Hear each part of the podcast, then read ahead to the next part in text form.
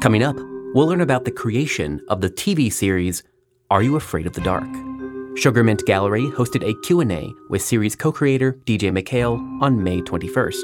Moderated by Jeff DePaoli, DJ explains the history of the series and Easter eggs behind four of the episodes. Today, we're playing the full presentation for you. This event is part of the Spooky Kids Club exhibit, and there are more events scheduled through June. Check sugarmynt.com for details. Welcome to the show. I'm Philip. On the Haunted Attraction Network show, where we bring the haunt industry to you every weekday. We have news, on location coverage, and interviews from haunts around the world. Whether you're a Halloween enthusiast or professional haunter, each episode helps you celebrate the best holiday. Normally, we air news on Mondays, but this episode is a special treat for all those inspired by this series.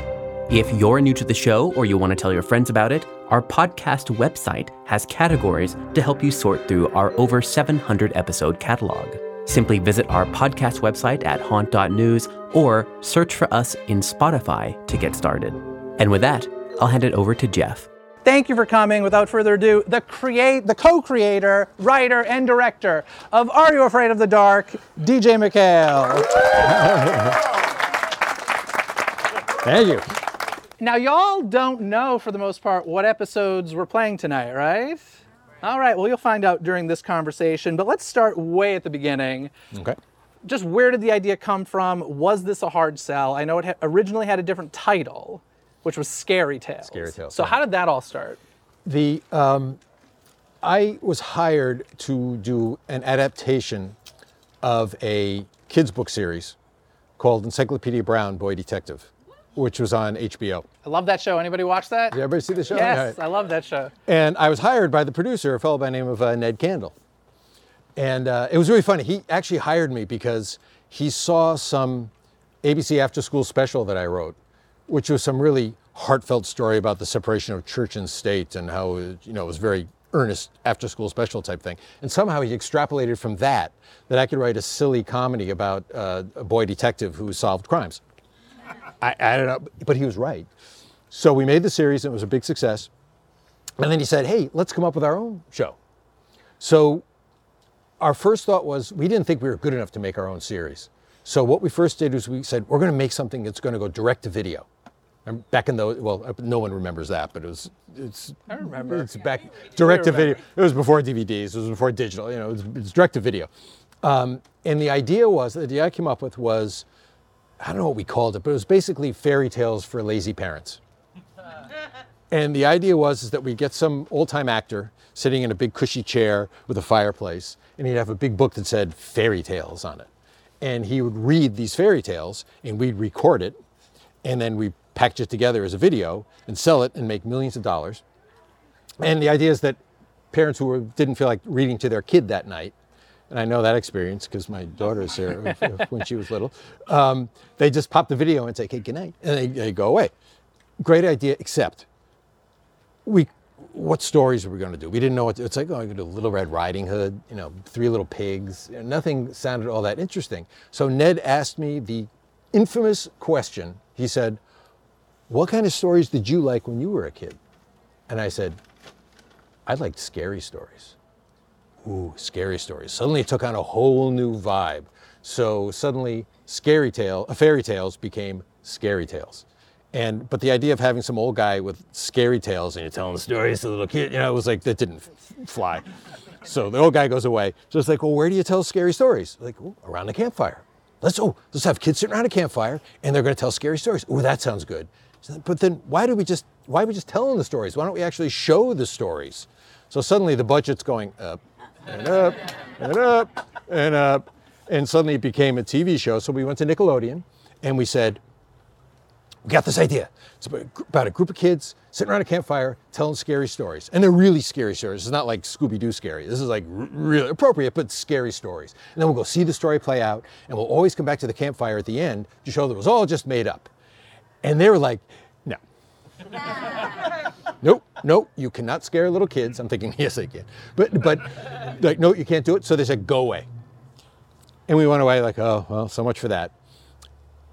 But before we left, and it's, and it's actually out here, if you see in the, the exhibit out here, I left a little three page description of what I thought Scary Tales was going to be. and they put it into the dead show file.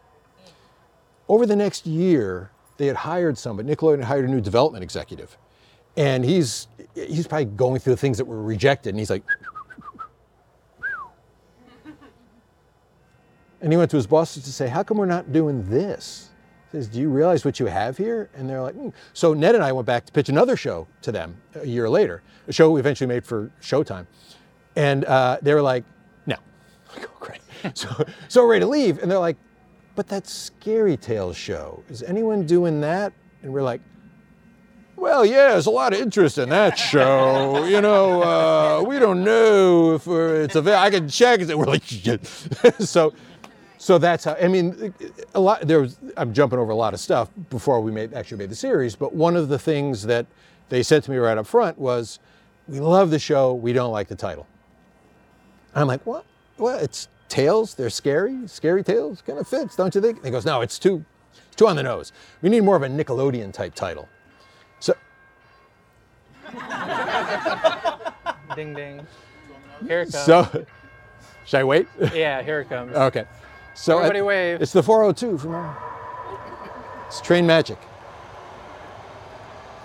So uh, I'm thinking, "Ugh, God, this is going to rise and fall on a new title. I have to come up with a title. And so at the time, Nickelodeon had a lot of. Are we all old Nickelodeon fans? Do we heck watch it? yes. Okay. So they didn't have normal titles. They had Clarissa Explains It All. You can't do that on television. Salute Your Short. You know, all kind of oddball titles. Something, okay, I have to come up with an oddball title. And when I was a little kid, the first scary story I fell in love with was a Dr. Seuss story. Um, I can still hear my mother telling me the story. It was in the book The Sneetches, The Sneetches and Other Stories. And there were four stories. The fourth one was a story called What Was I Scared Of? And it was a story about a little Dr. Seuss character who's being chased by a pair of pale green pants with no one inside him. I love that story. So, what was I scared of? What was I? Oh, that's a good title. What was I scared? Of? What was I? Well, I was I was afraid of clowns, but the scary clown show is too scary. So, what was I? Well, I was afraid of the dark. Afraid of the dark. Are you afraid of the dark? Ooh, how about Are you afraid of the dark? And they're like, Yes, that was it. So, so the title Are you afraid of the dark kind of came roundaboutly from a Dr. Seuss story. What was I scared of? And the rest, and, and here we sit today. Jumping over 30 years, like here we said today. I want to talk about the theme song opening because it is super iconic. It has stuck with this show to this day. It's still that theme song. The opening almost looks like B roll that was like sitting in a file somewhere. How did that come about?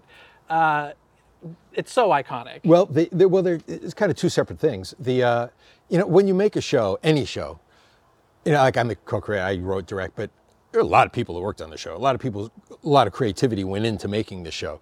And one of the composers uh, who composed maybe the score for maybe half the episodes, plus another fellow by the name of Jeff Zahn. Jeff Fisher is the guy that composed a lot of the episodes.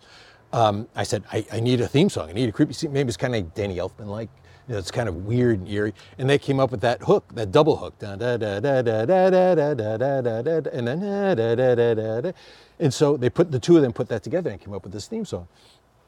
The title, I had nothing to do with. It- Nickelodeon did it, and um, they, I thought they knocked it out of the park. I thought it was just great. Uh, so what, when they, you know, I approved it and I wrote all the storyboards and all that.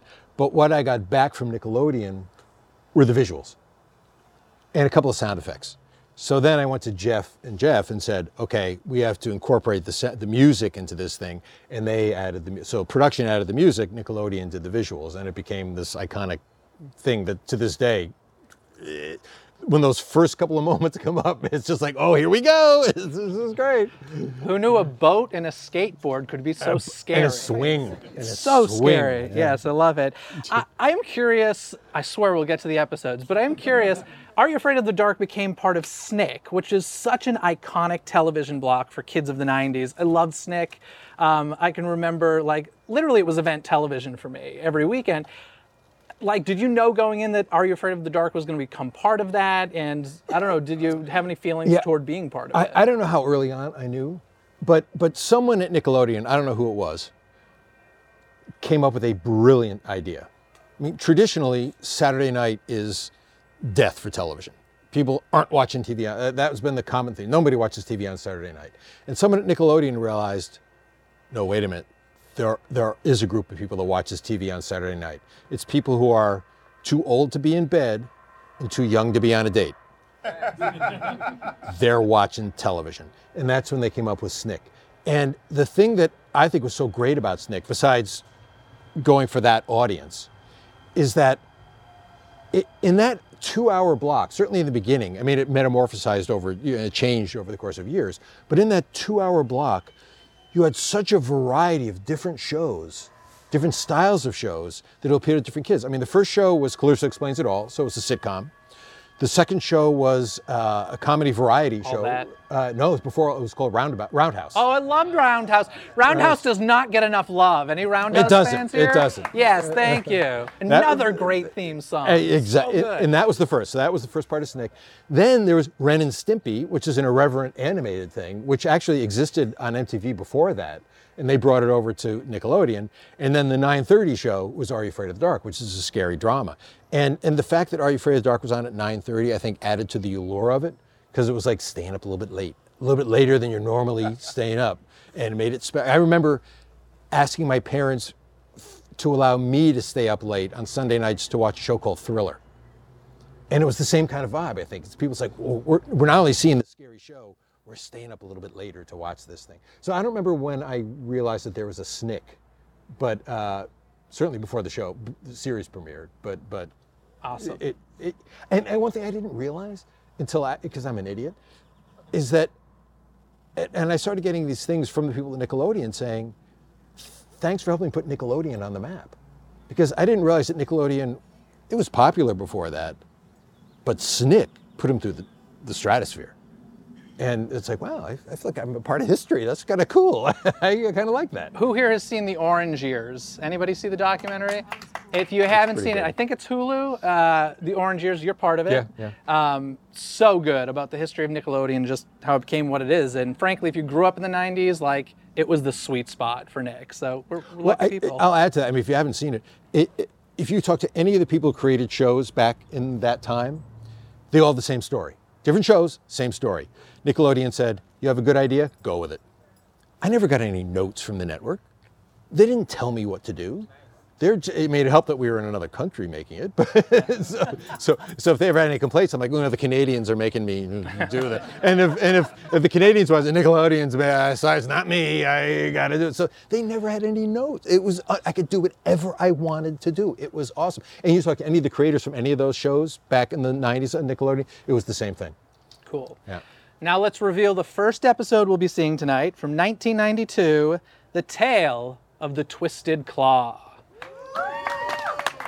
Now, the actual Twisted Claw is on display in the display case. If you didn't get a chance to see it, check it out when you leave tonight. Also, the, the show description, the pitch kind of pages he was talking about yeah. earlier, hanging on the wall in there, so check those out. But first of all, this was the quote unquote first episode, but not the first episode. There's like three first episodes. You wrote a first episode, and then there is the Tale of the Twisted Claw, and then there's actually like the series first episode. So let's Yes. discuss. Okay, I don't, I, it's, it's a big confusion. I don't know. When when I first developed the show, I wrote three scripts. And you always have to write multiple scripts to prove to the network, whatever the show is, that you it'll work.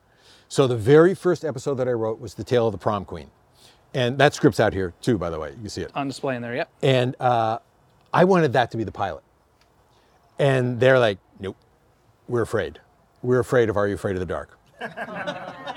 the reason being, no one had done this before. There's nothing like this had been on TV, and they were afraid the parents are going to come after them with pitchforks and and and uh, you know torches. It was like you'd say, "I didn't do this to our kids." So they said, as best as you can, see if you can base some of the episodes on literary antecedents so that if parents complain to us, we can say, "What are you talking about? This is classic literature." It's really ill-conceived argument because it's like I don't care if it's classic literature. You just warped my kid. it's, it's crazy. So uh, Twisted Claw is based on the Monkey's Paw, so that's why they picked that to be the pilot. So we shot that in 1991, uh, complete with the Midnight Society and and the the, the tale when we got oh, the other two episodes I wrote were uh, well I wrote Prom Queen, Tale of the Twisted, Twisted Claw, and the Tale of the Dark Music, which is about the, the thing in the basement that only came out when the music played, and they picked Twisted Claw. Fine. that was oh, it was run as a special, and they were like, "Oh, we're so excited! We're gonna put this on Halloween night." And I was like, "Really?" The future of this show rests on how many people watch this and like this. And you're going to put it on the one night of the year that anyone who's inclined to watch this show is going to be out trick or treating. Turns out they were right. Uh, uh, kids did come home, they did watch it, they, they aired it a number of times. When we went to series, we recast the Midnight Society. Not that there's anything wrong with those kids, but we just start from scratch. And we brought one kid from the original Midnight Society into the series Midnight Society, who was uh, Ross Hull. Ross Hull played David in the pilot, and he moved up. He, he graduated. He played Gary in the series, and he became the face of Are You Afraid of the Dark. He's now a weatherman in Toronto. Wow.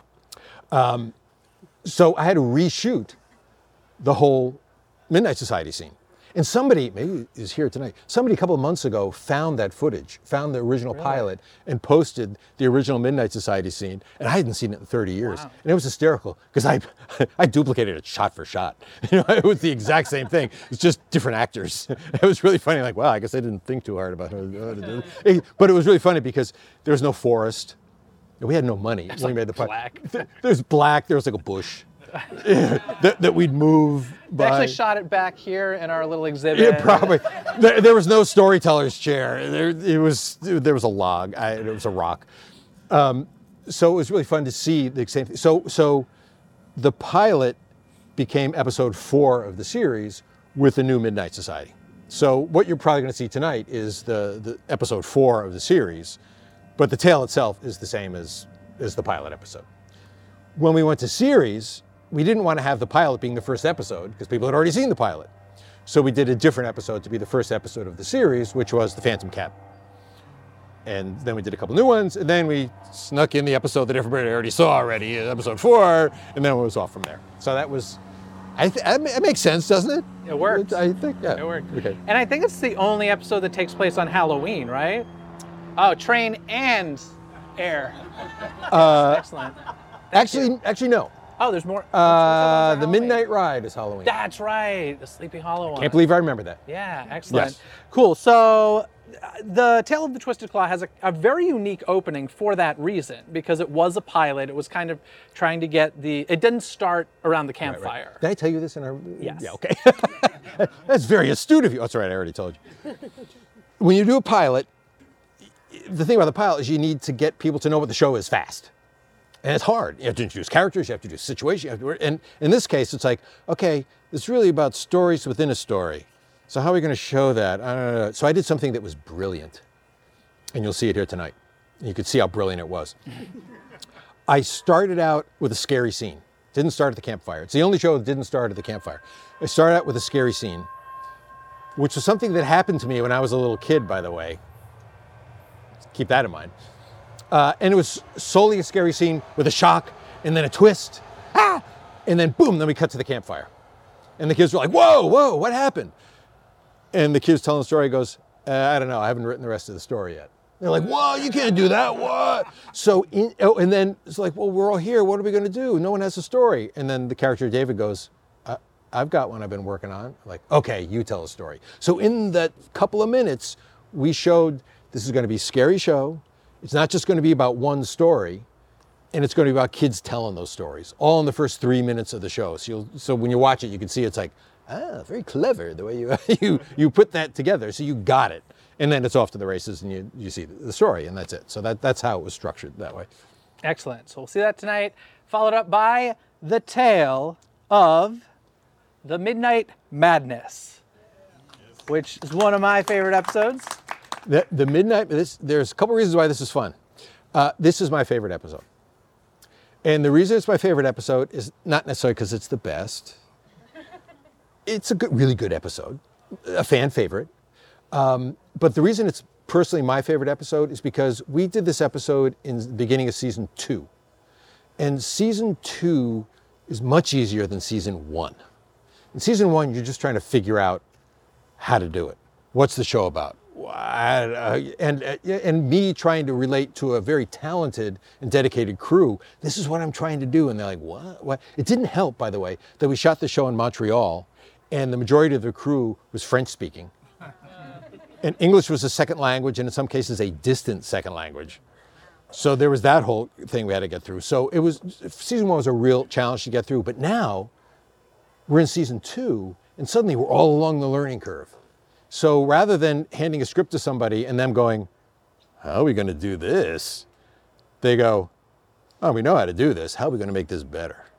So, in my opinion, Midnight Madness represents the first time we were firing on all cylinders, where it's like we could take what we had and make it better. And, and a good example of that is there are two characters that I created in the first season that I never thought we'd see again. There was Dr. Vink, With a v, v, v. the crazy mad scientist who lived in the woods and, uh, and stole kids' body parts, as they do. Um, and the owner of the Magic Mansion, Sardo, no Mr. Mr. Accent, on, the, dough. Uh, and those are two characters I thought these guys are really good. I'm going to bring them back. So in Midnight Madness, it was the first time we brought one of those characters back. And kind of like with the whole series, it was like, okay, we'd already go, gone through the learning curve. We know who the actor is, who is wonderful. We know how he's going to dress. We know how he's going to talk. We know what he can do.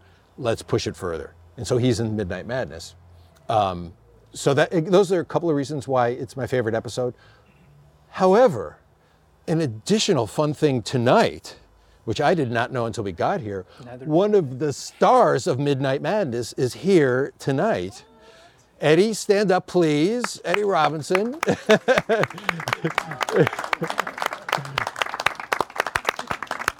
Thank you for joining us.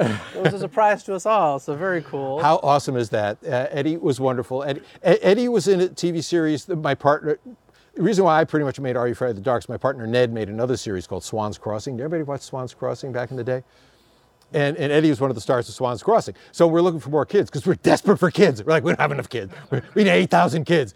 And Ned's like, I got a great guy. Eddie's great. So we brought him from New York up to, uh, to Montreal and, and, and, and tell him how great he was when it was over because he, he was really great. Tell the story about Nickelodeon's, how they selected kids, how they wanted them to, Oh, yeah. yeah. Um, here I said before that Nickelodeon gave me no notes. Probably the only area that they were most influential in was casting. I every casting session I went to, and I've been to hundreds of them, seeing thousands of kids and adults, I always had a Nickelodeon person there with me.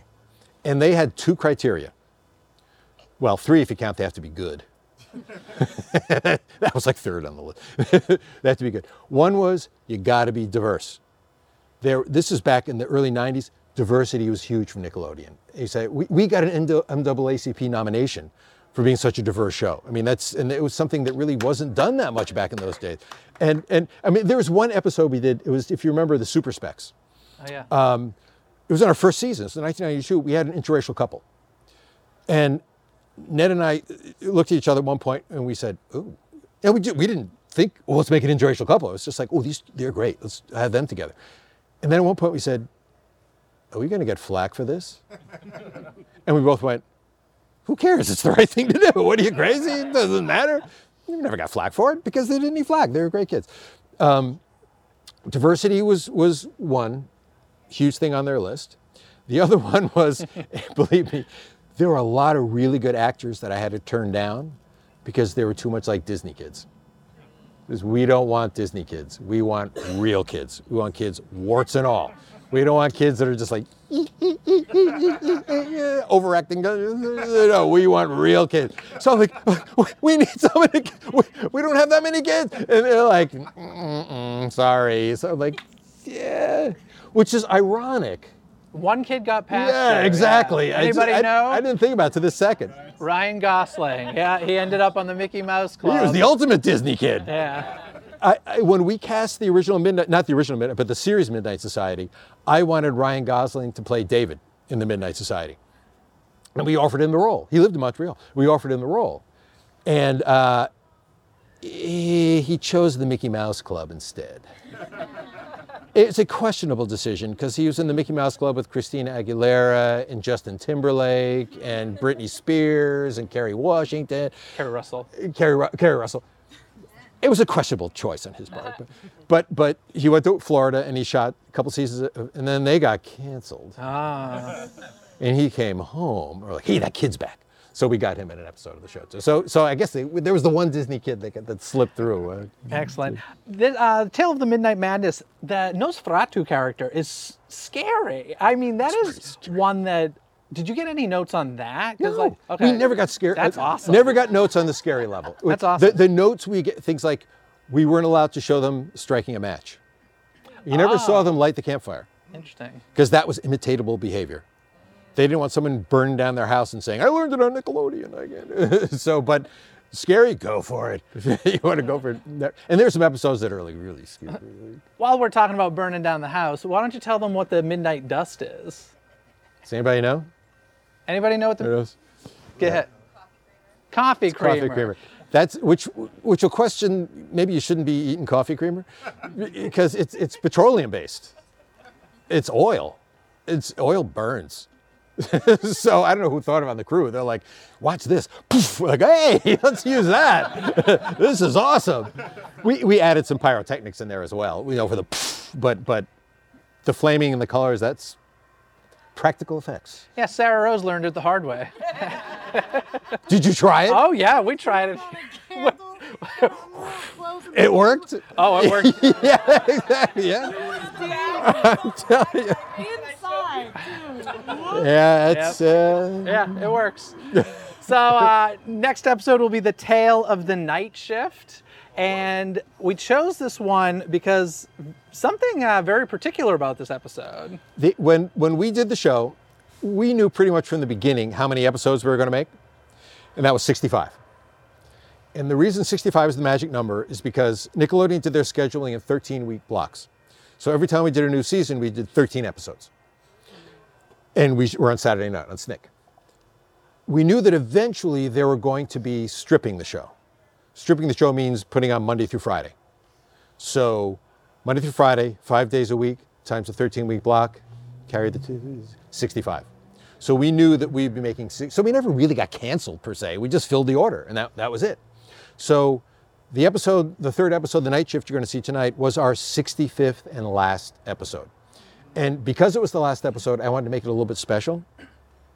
And it was difficult because it, there's no story, continuing story that I could wrap up.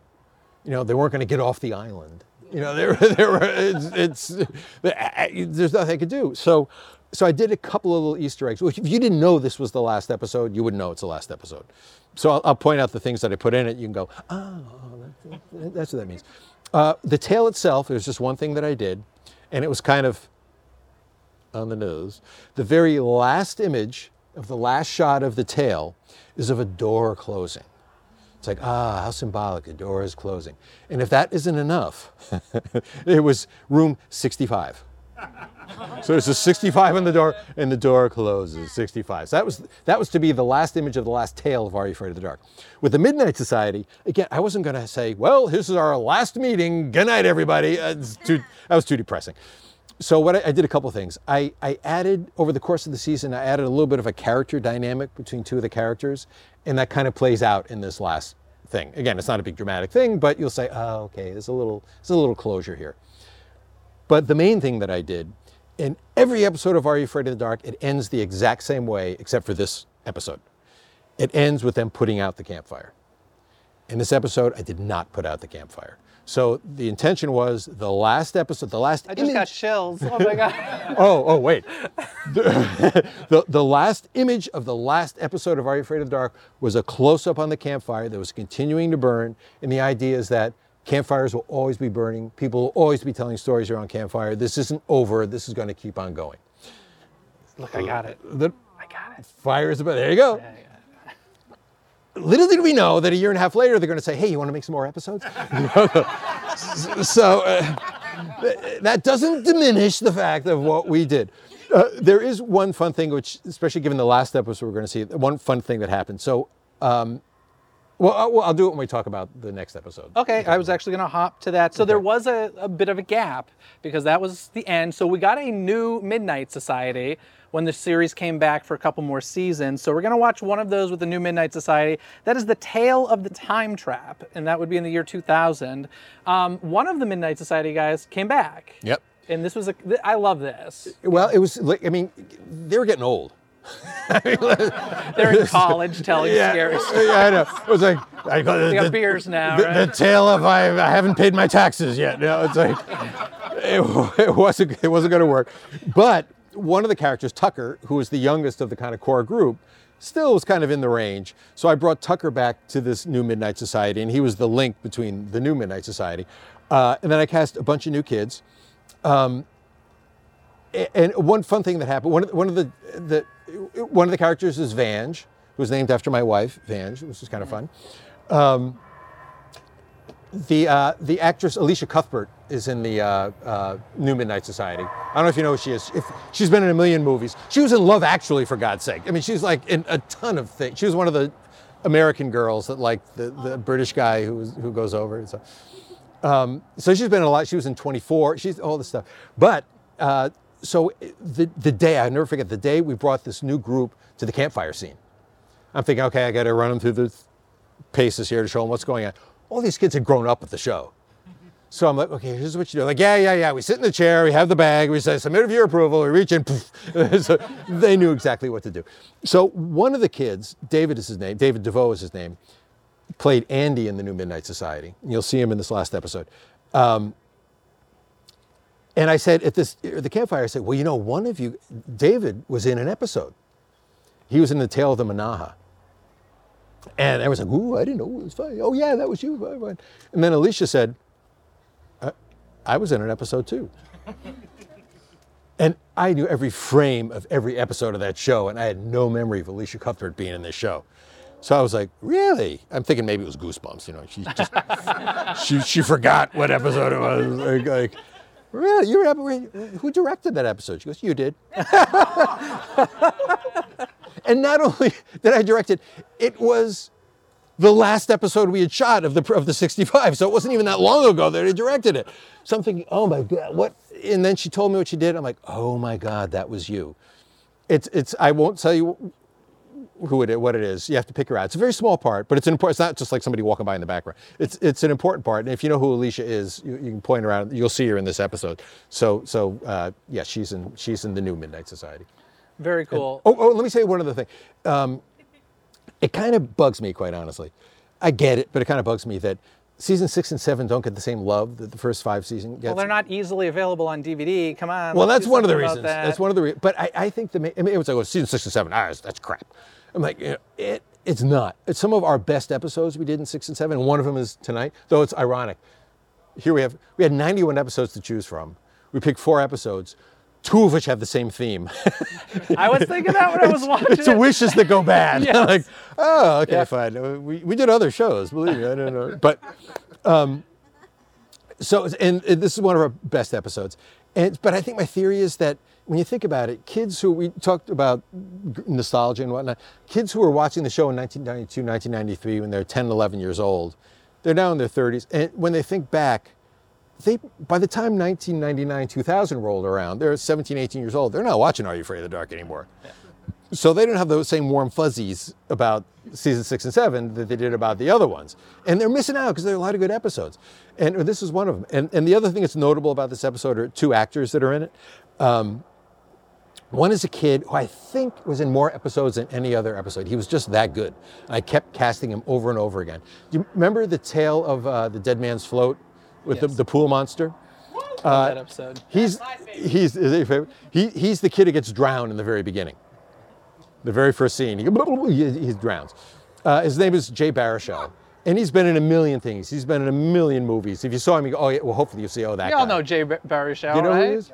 Yeah, from um, everybody knows From- Jay. well, he's you know, yeah, he's like He's the one of those guys you're like, oh, that he's, guy. Uh, he's the voice of Hiccup. He's the voice of uh, Hiccup. In uh, How to Train Your Dragon. How to Train Your Dragon. You all know Jay Baruchel. If you saw, you, you'll see him. Oh, yeah, yeah. yeah, you know. uh, So he's in this, and he's and he's so you, you're going to see in this episode that his comic timing is so good. He's very He- good. I, I shouldn't say this, but he reminded me, and this is the era, but he reminded me of of Chandler and Friends. Just the way he's kind of doing stuff all the time, and so I kept casting him. So he's in this episode, as well as another actor. You probably won't know his name. His name is uh, Richard Dumont, and he plays Sardo, no mister, accent on the dough.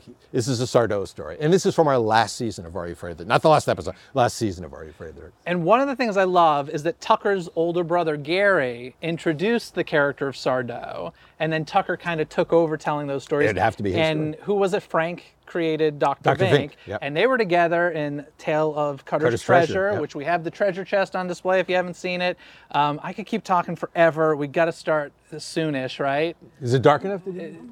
Okay, well then we'll, we'll keep I mean, the, the thing is, what I tried to do with each of the kids is I tried to give them specific kinds of stories that they told.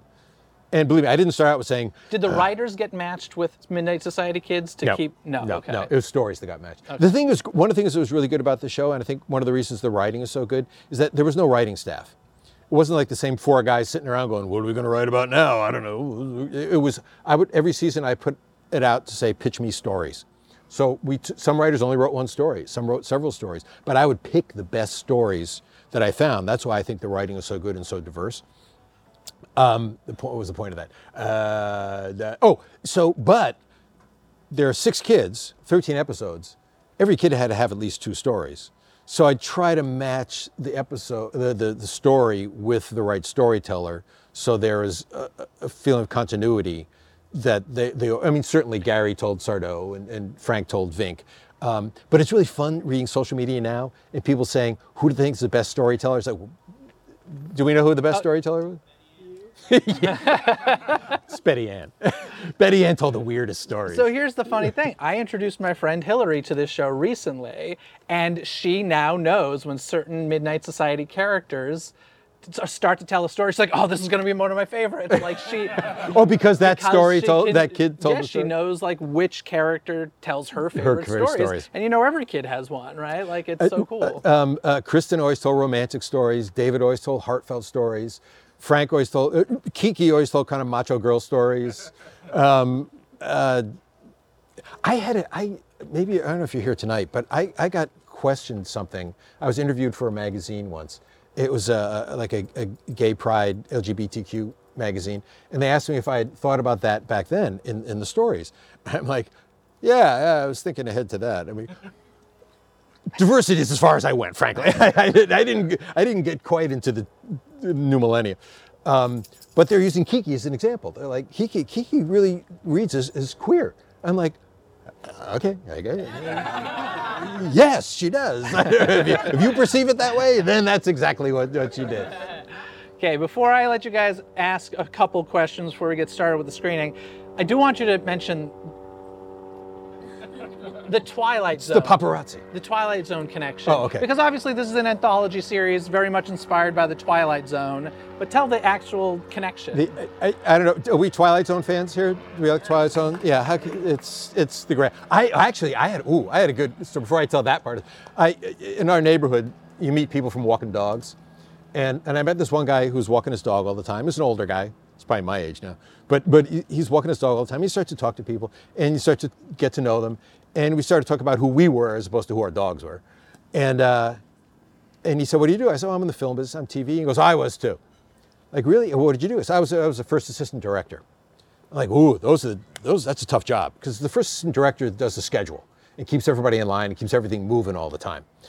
Um, and I said, Working on any shows I might have known? He goes, you don't know how hard it is to make a show until you make a show. You're first assistant director on a show where every week it's a different story. he did the Twilight Zone, and I was just like, holy mackerel. I said, funny you should say that because I know exactly how it is to do that kind of show. So I was a big Twilight, am a big Twilight Zone fan. So at the beginning of, I thought more episodes than there were of the Twilight Zone. Apparently it wasn't that many episodes, but for some reason I remembered it. That, you know, Twilight Zone always starts out with like a creepy thing happens. And then they, whoosh, and they whip pan to Rod Serling who's standing there. And he gives us a little introduction. And how I remember him often beginning that introduction, he would say, submitted for your approval. A man walks down the street and a safe falls or whatever it happens to be. But he, he would often say, submitted for your approval. So that's on every episode of Are You Afraid of the Dark, we pay homage to the Twilight Zone, because the last thing the kids say before they put the cremora on the, on the fire is they say, submitted for the approval of the Midnight Society. I call the story. So that's, that's homage to the Twilight Zone in, in every episode. I love that. All right, now DJ, I have interviewed you numerous times now. We've I've asked you a lot of questions. Do you remember the first question I ever asked you? The answer is no, you don't. Yes, you said, can we do this someplace other than your office? Yeah, no, no. The first question I asked you was was um, before that even at a convention. I got up to the Q and A mic and I said, Oh, you know, it's all about reboots these days. Are You Afraid of the Dark is begging for a reboot. When's it going to happen? And his answer was, It is. no. You said never. Oh, did You I say never? Never. It's never gonna happen. Yeah, the, the show's been rebooted. Um, I have nothing to do with it, uh, other than I created it. So my, my line is, if if you like it, you're welcome, because uh, Ned and I created the show. If you don't like it, we had nothing to do with it. We, uh, um, it it's it's. I've only seen the first one. I mean, our names are all over it because that's our birthright because we created the show, and I cashed the checks. But why was your answer never? You were very specific about this will never happen because Oh, I didn't think TV was right for this. you said there were like two production companies or something. Oh, that. Oh, oh. Well, yeah, that's interesting. Um, well, and I still don't know how that came out. Oh, somebody's being sued. Are you afraid? Well, apparently not. I thought they would be, but they're not. All right. Uh, Are You Afraid of the Dark was a co-production between Nickelodeon in the U.S. and this company called Cinar in Canada. And and uh, boy, I'll never forget. Boy, talk about going to, pitching the show to Nickelodeon all that time. And I wrote the scripts and with Nickelodeon, and we're all set to go. And they called us in for a meeting, uh, Ned and I. And we're like, "This is it. We're going to get picked up for the show. We're going to make a show. It's exciting. Here we go." And we sat down, and they said, "We love your show." And we're like, "Yeah, thanks." Because we, we want to make your show. Eh, thank, okay, fine. Said, we don't want to pay for your show. We're like, I get what? Excuse me? Like, yeah, we only want to pay for half the show. Meaning, we only want to show it on Nickelodeon in the United States. Rest of the world, we don't care about. So if you can come up with the rest of the money, we'll make your show. Like, oh. So my brilliant partner, Ned, knew of a production company that mostly that only did animation up in Montreal and said, "We got the show; it's ready made. All you have to do is write a couple checks." And you want to do it? And they're like, "Yes, we do." So, so Nickelodeon has the domestic rights to Are You Afraid of the Dark? This company, Cinar, which doesn't even exist anymore because they're crooks and they went out of business, um, owns the rest of the world, and they sell it to the rest of the world. Um, in return for that, that's why we had to shoot in Canada because they got all these tax credits to be able to shoot up there. So I'm thinking these two companies do not get along. So I probably my answer to you is probably they're never going to figure out how to do this again. Well, apparently they did, uh, and and I think the Canadian company doesn't get anything because for right. So I maybe they have to license it. I don't know. So that it's being made again. Uh, but but actually, apropos of that, going back to we got called back to do two more seasons. The reason for that had nothing to do with Nickelodeon. It's when that company licensed the show across the world, they license it in five year increments. So they go to Italy and they're like, you can have the show for five, whatever the broadcaster, you have it for five years. Well, okay, we started in 92, 93, again to 97, 98. Those five year licenses are starting to run out. So this company wants Italy, whatever, to re-license the show again. So they came to me and said, we want these companies to re-license the show again. We want to sweeten the pot by giving them new episodes. So that's why we came back and did a couple more seasons of, of Are You Afraid of the Dark? So, and, then we went to Nickelodeon. Nickelodeon said, said do, you, do you want to do it? And they're like, sure, we'll do it again. So, so it was still a Nickelodeon show, but, but it was the Canadians that drove the reason that it came back to do 26 more episodes. And then they all got arrested and went out of business, so that's why we stopped. So again, we weren't canceled again. the, the Royal Canadian Mounted Police were at their door, and we got out of Dodge just before things happened. So that's so we're like, thank you, good night. Put the fire out this time. There we go. okay, goodbye. Au revoir. Let me ask your daughter really quickly. Did he ask? Did he tell you scary tales as a kid? all the time. How did how did the missus feel about that? Oh, no, it's fine. I, we go backpacking, and she's like, "All right, tell me a story." So we're hiking for five hours. He's talking the whole time, telling her story. It's like you know something to do while while we're hiking. because she hated hiking. So the way I kept her interested is I tell her scary story. I'd say, okay, what you have to do is you have to give me two things, two items. I'm not starting from scratch.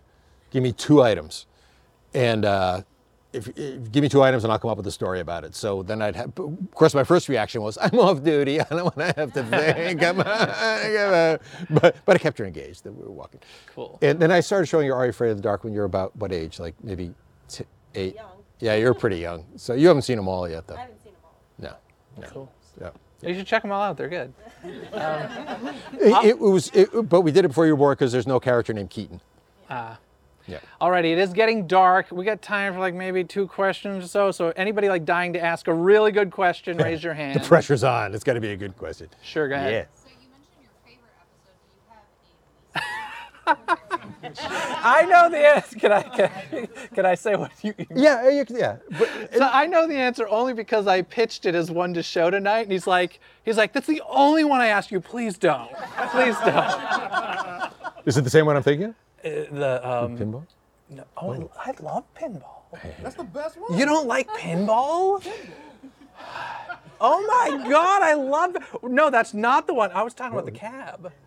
Oh, oh, oh, that's right. Oh, yeah, you're right. Yeah. right. Yeah, uh, uh, Jeff wanted to show Phantom Cab. Um, it's not my favorite episode. Reasons I won't say. It's not. It's good. It's Dr. Vink in it. it it's the first series, but yeah, there there are some things that make me go. Yeah. Um, But pinball, what? the reason I don't like pinball, it was the single hardest episode that we ever made. We bit off way more than we could chew. I mean, my whole thing with the show is we didn't have big budget, so you you want to keep pushing and doing good stuff, but you don't want to go so far that it gets really cheesy and fail. And it started from the beginning with the writer. I didn't write it. I was the writer of the show. She pitched me an idea. I've got an idea for a show about a giant pinball machine with the with the characters trapped in a pinball machine. That's a really cool visual. I'm like, ooh, I like that. I wish I'd thought it through a little bit more because one, we couldn't afford to do a giant pinball machine of a guy being chased around by a pinball. Plus, it's only one bit, you know. So I moved it over to be more like a video game where it was different levels and he had to he had to reach different levels and whatnot. It was too much to do. It was it was horrible. It was the only episode that took six days to shoot. It was at the end of a season. We had to convince the crew to work almost for free on the last day. We shot in this freaking mall that we went to work when they were closing up for the night, and then we shot through the night, and then we finished up as they're opening up for the next day. It was just a tour. It was the last episode of season one, and I was just like, and oh, and there's another reason. Okay, making a show is hard. It's really hard. And so we finished the first season of the show, and I was I was proud of it. The show was successful, and everybody liked it. And and Nickelodeon threw this big huge party. It was a Snick party. It was like a, a Paramount lot or something like that. And so it was a big. It was all about. We did great. Snick is a success. This is going to be wonderful. And everyone, there was not a not a negative thing was said. Congratulations, you did a good job. It was that's all it was all night. There's this one guy whose name I will not mention, who used to work for Nickelodeon he's well known in this business as not being a nice guy, but I, I won't mention his name. And so after all this, congratulations, DJ did a great job. Even if they meant it, didn't mean it. Like, oh, you did great. The show's great. Everybody loves it. Oh, my God, fun. It's just that was a great night. He comes up to me and he looks at me and he goes, "A giant pinball, really?" that last image of the tail with the I giant love pinball. that I image. know. I did too. That's one thing I like about it. I love that. But it was just like. image. So there are a lot of bad stuff. there. But but but and then ironically, I'll tell you something, that it's most people's favorite episode. So that's there's good. That's a good thing. It's most people's favorite episode. Good. Listen, with all due respect, it is the greatest episode. because it- man, it's because it's so dark of an ending. Yeah. Like for the entire series to watch every Yeah. episode and then for him to have done all that work and he saves the day and to be stuck. It to this day, I'm not even saying this because you're here. To this day, I think about that moment, that giant. Uh, pinball. Uh, he's looking down at it. Yeah, it's uh, yeah. Thank you. It's, yeah, the hard work. A giant pinball. Yes. the hard work paid off. Last question right here. Do you have any current projects that you're doing? Oh, I got a bunch of things. I, I've actually I've been writing books for years and years, and I kind of burned out on doing books. So I've got a number of TV projects that are in development. Um, in development is the key word. It takes forever. I mean, Are You Afraid of the Dark was developed for like three years before we got it done. I sold this one show to HBO Max, and I'm still waiting for them to say, "Okay, here's the green light. It's fine." So it's it's I- I've got a lot of things that probably won't see that. A lot of them are animated because animation is really becoming a thing. Oddly enough, I think it started with COVID. Frankly, everyone's at home working, so uh, so yeah. So that's that's probably the, the first thing you'll probably see from me will be this show on HBO Max, but not till 2024. That's how long it takes to do these things. So uh, so there's so there's a lot of things cooking, but nothing that's imminent. I'll put it that way. Yeah. Well, thank you so much, DJ. This was awesome. My pleasure. Okay, that's it for today. We'll catch you back here tomorrow for our regular weekly roundup of news from around the industry. Today's episode was produced and edited by me, Philip Hernandez, with post production by David Swope. Support for this episode comes from Gantom Lighting and Controls. See what you're missing with a free demo. Sign up at gantom.com/demo. We release a free weekly industry newsletter. Sign up on our website or at the link in our show notes. The Haunted Attraction Network team includes Daryl Plunkey, Emily Louise Rua, Megan Spells, Gavin Burns, and Maximus Bryant. Our partner stations include A Scott in the Dark, Scare Track, The Scare Factor, and Haunt Topic Radio. Finally, please, please, please rate and subscribe to our show wherever you're listening. And until next time, Haunters, stay scary. This is a Haunted Attraction Network production.